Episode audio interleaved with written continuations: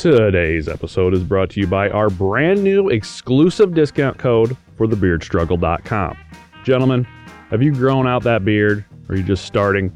Well, if you're like me, you began to notice pretty quickly that the skin underneath all that hair can get pretty dry and flaky. And trust me when I tell you, beard dandruff sucks. And the people over the beard struggle know this and have made it their life's work to develop the best products to make growing and keeping that beard as painless as possible. Over time, the ingredients in their formulas have proven themselves, not just because their customers have had enormous success with them, but because they have worked for centuries. They use 100% natural ingredients, never test on animals, and promise a 90 day money back guarantee. From the day and night oils, the shampoos and conditioners, all the way to the ingenious beard straightener. They have everything you need to tame that face fur, and I use them. My beard has never looked, felt, or smelled better. Just ask my wife.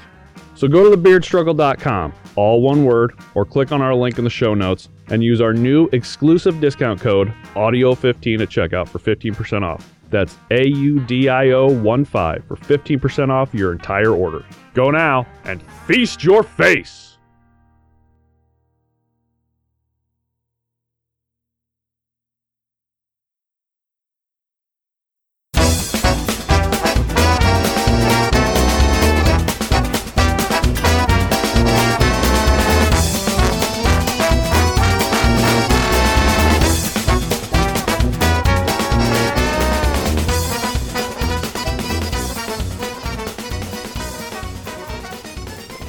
No witty banter to begin this one.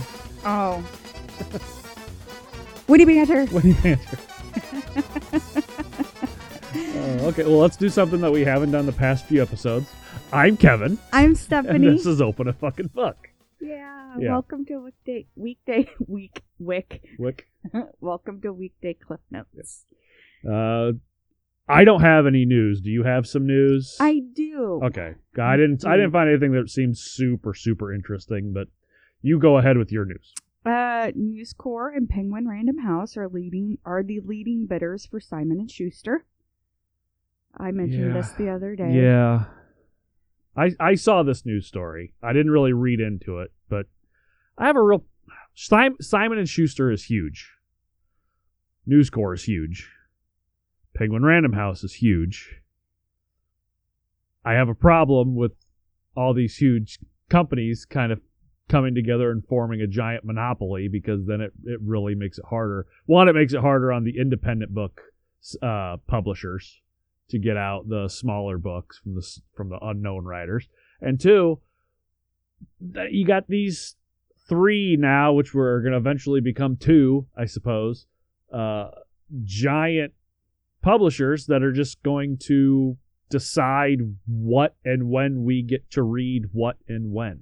Yeah, and for those who do not know, News Corps owns HarperCollins. Yes, So it's kind of a huge conglomerate of it's already the, the three biggest publishers in like the world coming together, you know, and two of them are going to merge. Penguin, Penguin, and Random House were two different ones, and they already merged. yes.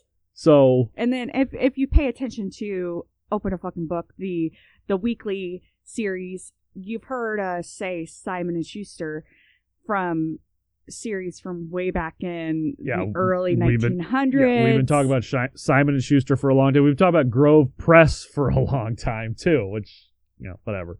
But I don't know. I I don't. I'm not big on a bunch of huge companies coming together to make an even bigger company because that nothing good ever comes from it. The service or whatever they provide is usually shittier, and it's because they don't have any competition. the only to- other to competition they're going to get is Amazon because they have self-publishing through Amazon Yeah, now. self-publishing and going through a public Amazon's not going out and really pushing their self-publish. Oh, these people are self-published. Go buy their book. Amazon doesn't give two fucks about the people who self-publish on Amazon. They could not care less. Jeff Bezos doesn't give a flying fuck about the people who are self-publishing on Amazon. If you self-published a book on Amazon, congratulations. I hope you do well. I'm sorry for He's not going to start caring until more and more people do it and they start making more money. he's he's still not gonna. The guy has. I mean, he, he'll be a trillionaire by the fuck in like two years. He does not give a fuck how much money anybody else is making off of books. So let's get that out now. Okay. I okay. don't like big conglomerates coming together. It's not good for anybody except for the big conglomerates. I, I understand that. And then this is kind of sad news. Um, bookstore sales have dropped 28% in September. Yes, I saw that too. Yes. Um, in 2019, there were about 842 million dollars worth of book sales, and in 2020 in September it was 609 million. People aren't actually getting to bookstores, and I guess people don't really trust online shopping, so I can get that, but you know, still I mean, books are being sold. It's a lot more ebooks that are getting sold right now. and those are a lot cheaper. well, uh, you can get And a with deal. Kindle Unlimited, So, so, you know, with with Kindle Unlimited, it, it's cheaper, and you know you can get deals sometimes on stuff. But yeah, a, an ebook, it it's cheaper to produce. It's cheaper to keep. You don't have to carry a bunch of books. You don't have to pay for paper to put ink on. So yeah, ebooks is the big thing, and it, it's it's going to be pushing bookstores probably out of business because you don't even have to buy an ebook. You can you can rent ebooks just like you can rent regular books from library. They have trading services or you know rental services stuff like that. So and then you also have Audible. yeah, so uh, it sucks. And that's why we keep telling you go to an independent bookstore, buy a local book from an independent book, buy a local book from a uh, from a local author, buy a book from a local author at a local independent bookstore. We we push that at the end of every episode we do because uh, honestly, if we don't start doing it, the independent bookstores are going to be gone. You know, they were just left with Barnes and Noble and Books a Million. There used to be Borders. There used to be Borders. Yeah, and Borders was huge, and they went out of business. Yeah, Books a Million will probably be the next to go out of. Yeah, they're not near as big as Barnes and Noble. They don't have the best selection. You go in there and you can you can tell they're kind of the uh, uh the RC the RC cola to to Barnes and Noble's Pepsi. So, I mean, it is what it is what it is. But it's it's really gonna suck when if you want to buy a book. They used to have Walden, I think it was Walden books or whatever in the Mhm. mall, and I don't. They're not there anymore either. No. So there used to be two bookstores in the mall near us, one right above the other. Both of them are gone. Of course, most of the mall's gone too, but that's a whole other conversation. Yes. Okay. Uh, there is a book I want. Uh, well, okay. Before before we go on, and you say there is a book I want, there is always a book you want. There's multiple books I want. Here's one. Here is one. You know all those books I want. Here's one. Uh, it's a book of poetry by Margaret Atwood. Oh, Handmaid's Handmaid's Tale, Tale. Margaret Yes. Atwood. Yes. Yes. the same Margaret. Atwood. Yes, that Margaret Atwood. it's called Dearly New Poems. Uh, she collects her first new poems in about 10 years. They cover love and loss. Um, you know, her husband died in, or her partner died in 2019. Yeah. Um, humanity and nature and zombies. She writes poems about zombies. I'm in. I'm I'm in for it. I love zombies. I do too. Big. We're big. We're big fans of the zombies. Not real zombies. Don't think I'd be a fan of real zombies, but the fake ones you see on TV. Yeah. Exactly. So I I was reading some new books that were coming out. It came out November 10th. So I was like, that's very interesting. And then I also read what Ready Player 2 is about, which I don't know why I didn't read it until just I still don't know what Ready Player Two is going to be about. there's another Easter egg. Really. Yes. Mm, I don't know how I feel about that. Like he takes over everything and then he finds out there's another Easter egg. Okay. And then he has to figure out whether or not he wants to go after it. It's okay. I mean, I'll give it a chance. That's fine. It's just the whole point of the first one was there's one Easter egg, and if if if you can find all this stuff to, that leads into finding the Easter egg and figure it all out, you get the company.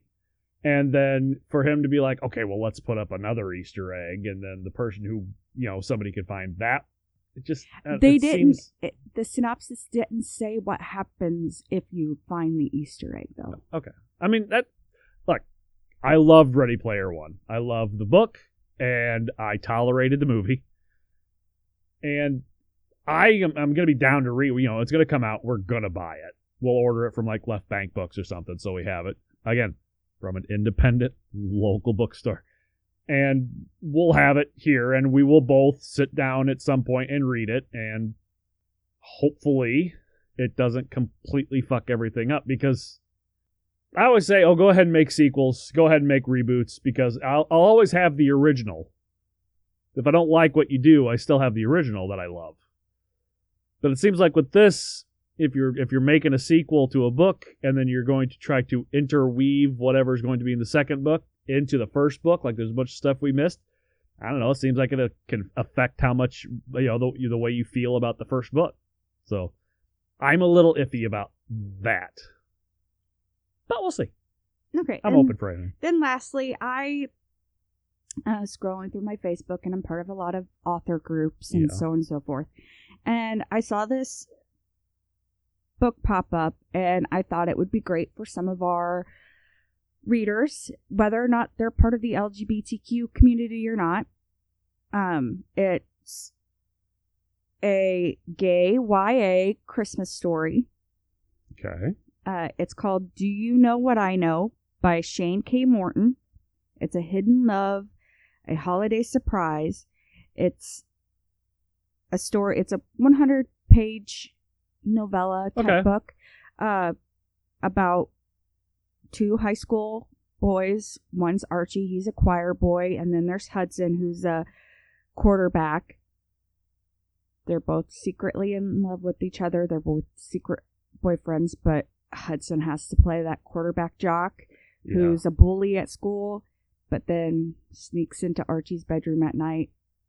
And then, as they're seniors, they have to figure out what they're going to do in real life. hmm And hopefully, it has a happy ending. Parent, parents really need to get better at teaching their kids that it's it's okay to be whoever you are in high school, because it, and and I understand it's just a story, but it's not just a story because it does take place everywhere. It does. that in 2020 the quarterback for a football team in high school the the star player can't be himself it it's this isn't the 60s or the 50s and it, you can't be yourself uh it, it's sad so and and i think more stories need to be written like that that's why those are usually the type of ones that i pick out for this show because those are the ones i want to push because those are the ones that need to be read more They do. They, I don't need to promote James Patterson stuff. I need to promote more stuff like that. Yes. And Shane lives with his husband and their fur baby in California.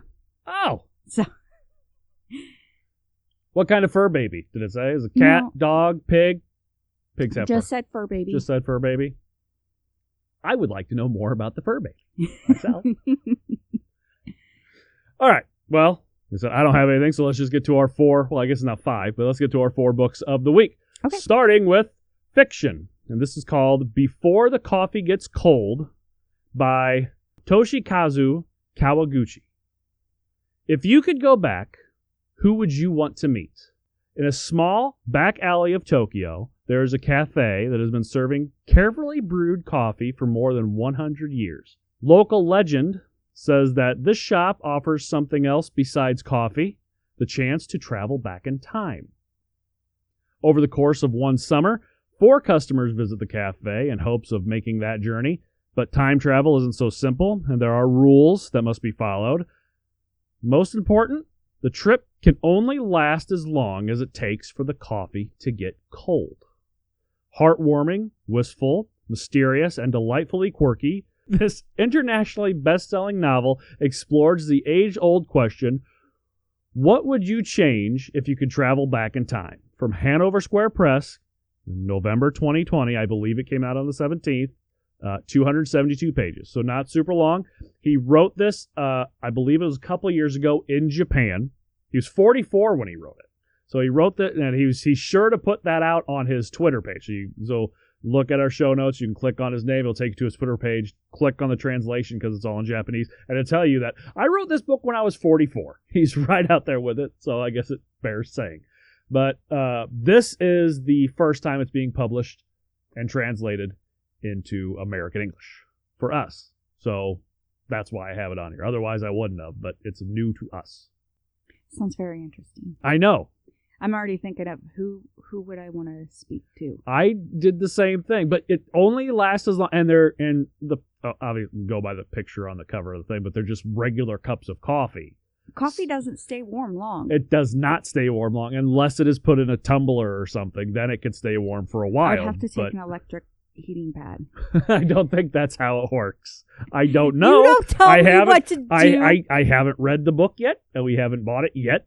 Um, but I don't know if that's how it works. Mhm. So I don't know. Maybe ask for them to put put it in a special those uh, mugs that are electrified and keep things warm for long, and you can just have them poured in there, or a, a pre-warmed thermos, have them poured Get one in of those there. that baby bottle warmers. yeah, stays warm for like eight hours, and you can go back and have yourself a good old time.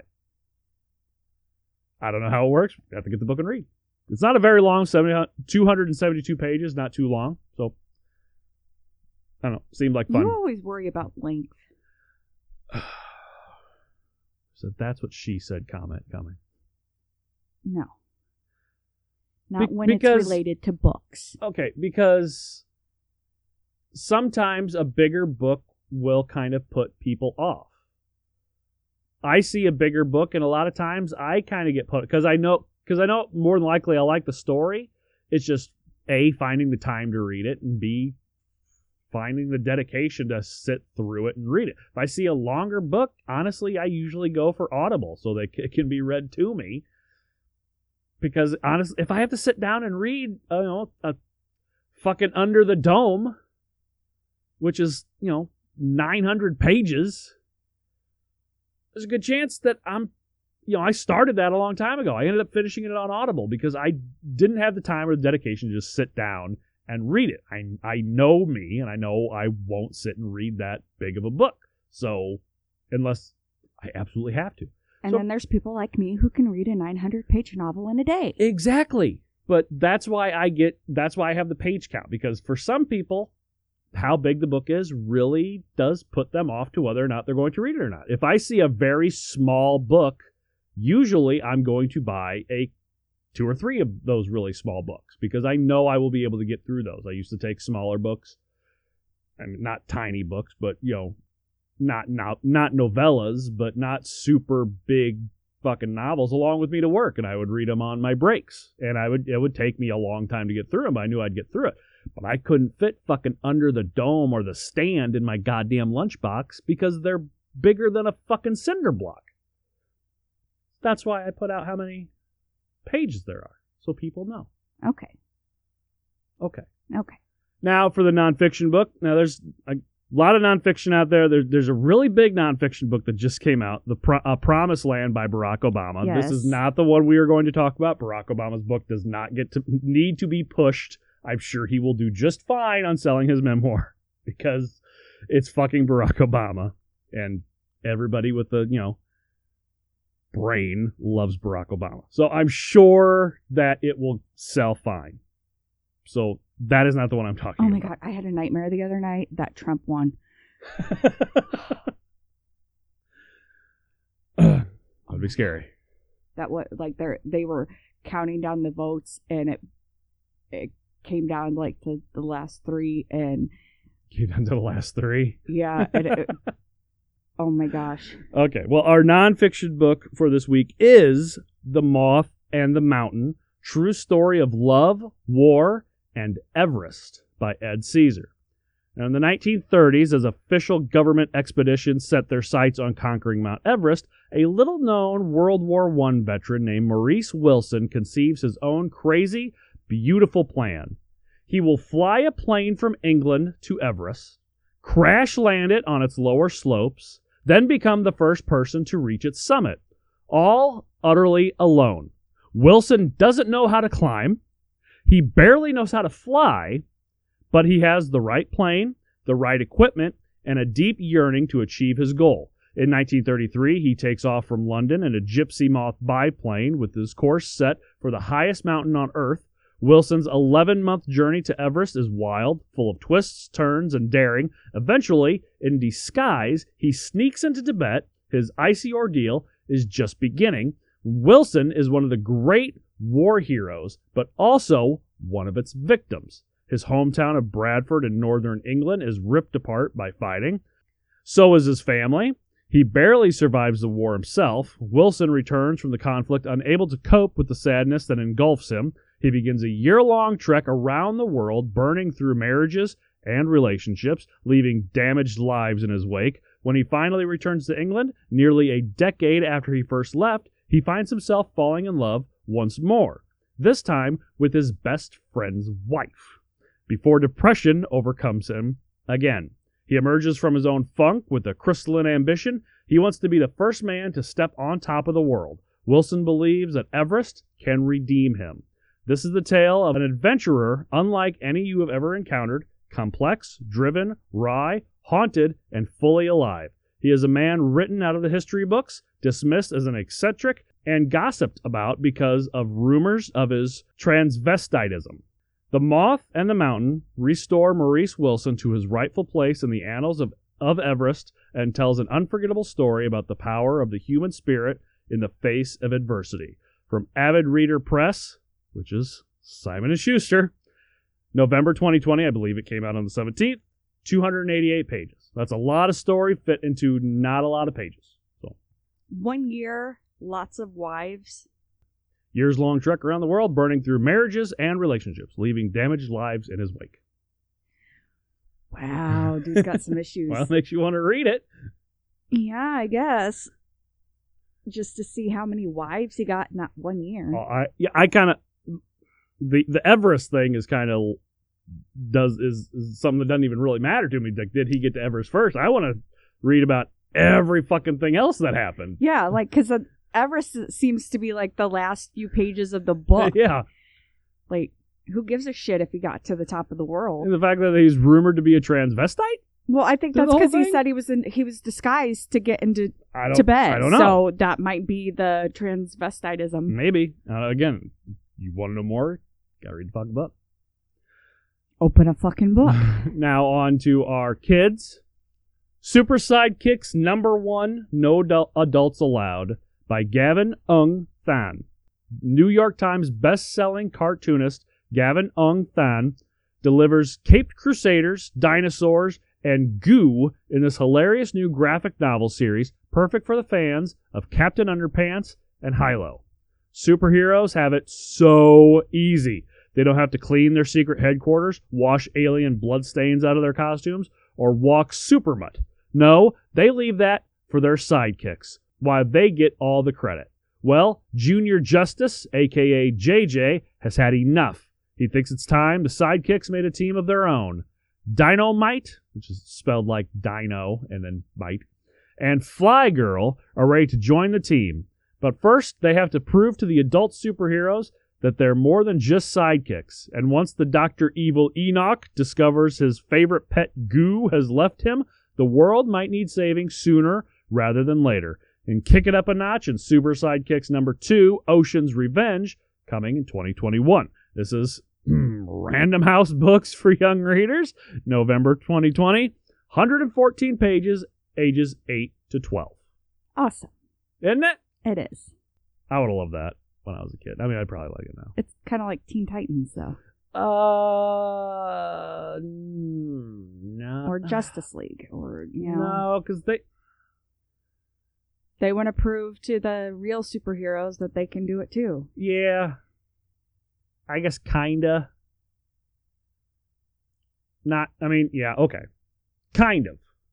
I think of uh, Sky High. Well, no, because that's just a high school meant to teach Yeah, but at the to. yeah, but at the end of it, all the the sidekicks get together to beat up the you know quote unquote heroes that had been that they split inside the school. and the sidekicks They should have ended up winning. attacked all the teachers because the teachers were the ones that determined whether or not they were a Well, sidekick all- or the, hero. the teachers got turned into babies. Remember? yeah, I know. I love that movie. I know. And our YA novel is These Violent Delights by Chloe Gong. The year 1926, and Shanghai hums to the tune of debauchery. A blood feud between two gangs runs the streets red, leaving the city helpless in the grip of chaos. At the heart of all of it is 18 year old Juliet Cai, a former flapper who has returned to assume her role as the proud heir of the Scarlet Gang, a network of criminals far above the law. Their only rivals in power are the White Flowers, who have fought the Scarlets for generations, and behind every move is their heir, Roma Montagov, Juliet's first love and first betrayal.